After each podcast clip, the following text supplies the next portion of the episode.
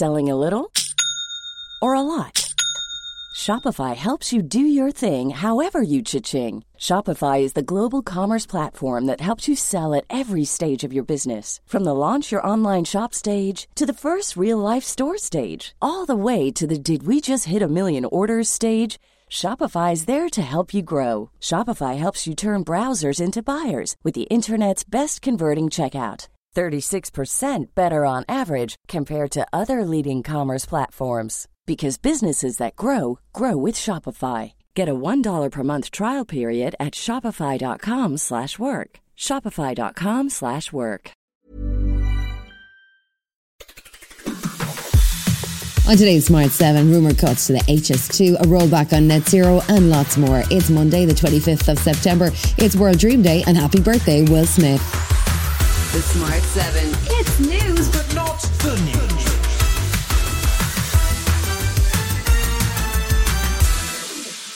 Seven.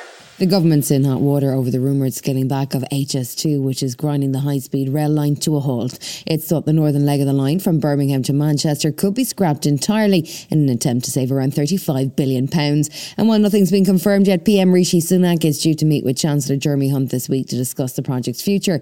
It's expected they'll make an announcement before the Tory conference starts on Sunday. Manchester Mayor Andy Burnham isn't happy. Why is it that people in the north are always forced to choose? Why are we always treated as second-class citizens when it comes to transport? This was the Parliament when they said they would level us up. Last week, Labour's Nick Thomas-Simmons committed to building H S two in full if they were elected, but Labour's Shadow Treasury Ministry Darren Jones seemed to be a little bit more cautious about that on Sunday. We are supportive of H S two uh, being built, but we're not going to make decisions about national infrastructure projects without all of the information being available. Jürgen Mayer from Northern Powerhouse says that without the Northern Leg, H S two becomes a massive waste of cash. We would end up with the most useless and most expensive piece of high-speed line in the whole of Europe. A small section of high-speed two going from Birmingham, not even to London, costing an absolute fortune.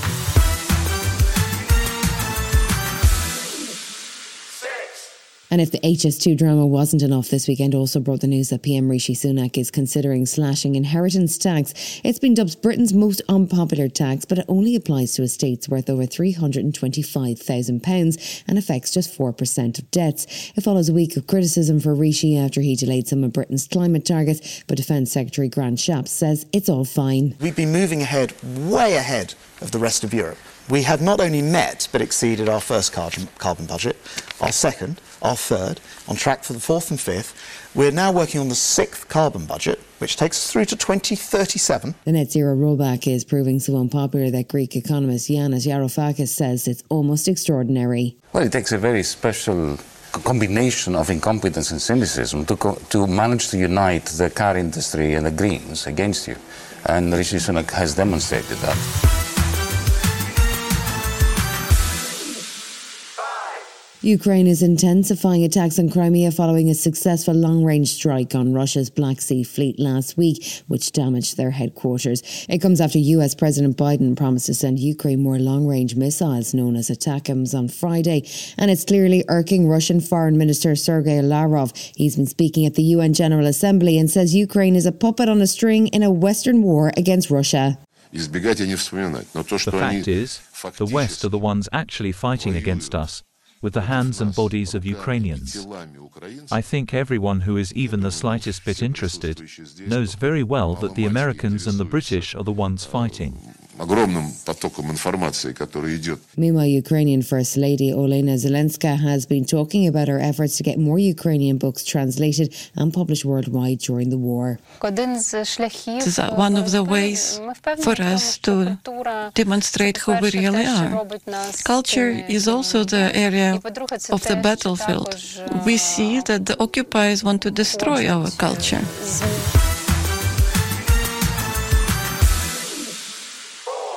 She shook Congress with her January sixth testimony, and now former Trump loyalist and presidential aide Cassidy Hutchinson is releasing a book detailing her journey to disenchantment. It's called Enough, and it's full of new bombshells, including an allegation that Cassidy was groped by former New York Mayor Rudy Giuliani. It's her first television interview. She says she was torn about telling the truth after January sixth. I felt torn a lot of the time because I, I knew what I knew and I wanted to come forward with what I knew.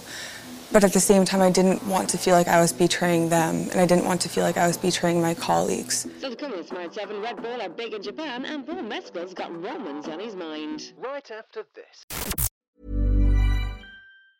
It's that time of the year. Your vacation is coming up.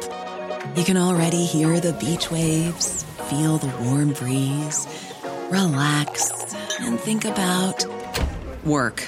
You really, really want it all to work out while you're away. Monday dot com gives you and the team that peace of mind. When all work is on one platform and everyone's in sync, things just flow. Wherever you are, tap the banner to go to Monday dot com.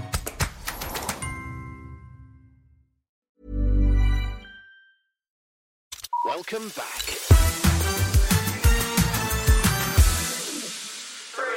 Red Bull Racing have won their sixth Constructors' Championship and second in a row following yet another Max Verstappen win in Suzuka on Sunday. He's on the verge of winning his third consecutive Drivers' Championship after claiming victory in Japan with an almost twenty-second margin. And he looks set to officially seal the title at next week's Qatar Grand Prix. Meanwhile, Red Bull's win marks the earliest point in an F one season that any team has claimed a championship, and Red Bull principal Christian Horner seems delighted. It's the collection of an incredible effort of everybody doing their bit to achieve results like we've done, and of course, you know, Max is just on another level at the moment, so uh, today was an incredible performance.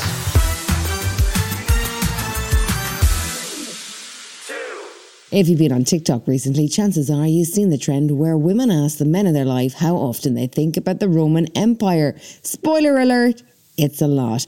Well, Amelia Dimoldenberg of Chicken Shop Date fame was interviewing Paul Mescal, who's just wrapped up filming for Gladiator and decided to hop on the trend. How often do you think about the Roman Empire? I would say in the last six months I've been thinking about the Roman Empire quite a bit. Mm.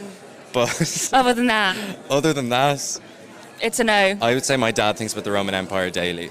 Really? Yeah. Daily?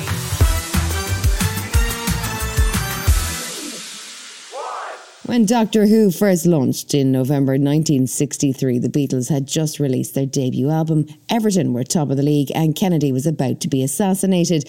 Now the beloved T V series is celebrating its diamond anniversary with a three-part special, which sees David Tennant and Catherine Tate making their grand return as the Time Lord and Donna. It'll be back on the B B C this November, and the trailer's just dropped. I don't believe in destiny, but if destiny exists, is heading for Donna Noble. After a very long time, something's coming back. Who are they? Monsters. You've been listening to the Smart seven. We'll be back tomorrow at seven a.m. Hit that follow button and have a great day. Give us seven minutes, we'll give you the world.